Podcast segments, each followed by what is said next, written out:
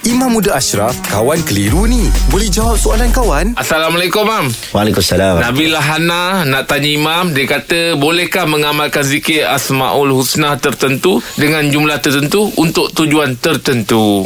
Baik, walillahil asmaul husna fad'u biha. Ha, dalam Quran sebut bagi Allah itu ada nama-nama yang baik. Hmm. Ha, nama-nama yang baik biasanya kita selalu sebutlah 99 nama Allah. Padahal lebih daripada itu. Segala nama yang baik semua nama Allah. Hmm. Dan ada juga nama-nama yang yang bersifat kekuasaan Allah, Jabbar, Mutakabbir. Hmm. Nampak sifat kekuasaan Allah. Tapi itu Allah. Hak itu nak takabur. Kita tak boleh takabur. Ada apa Allah layak takabur. Hmm. Ha, jadi nama-nama Allah ini disuruh untuk kita ini berdoa dan menyeru-nyeru nama dia.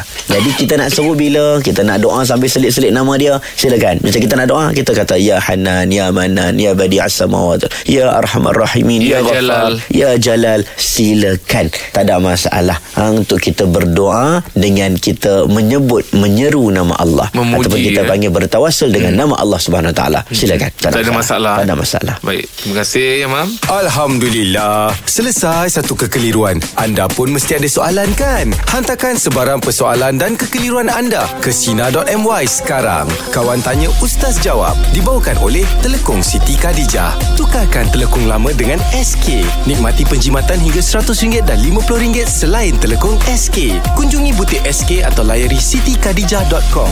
Tertakluk terma. Siti Khadijah, lambang cinta abadi.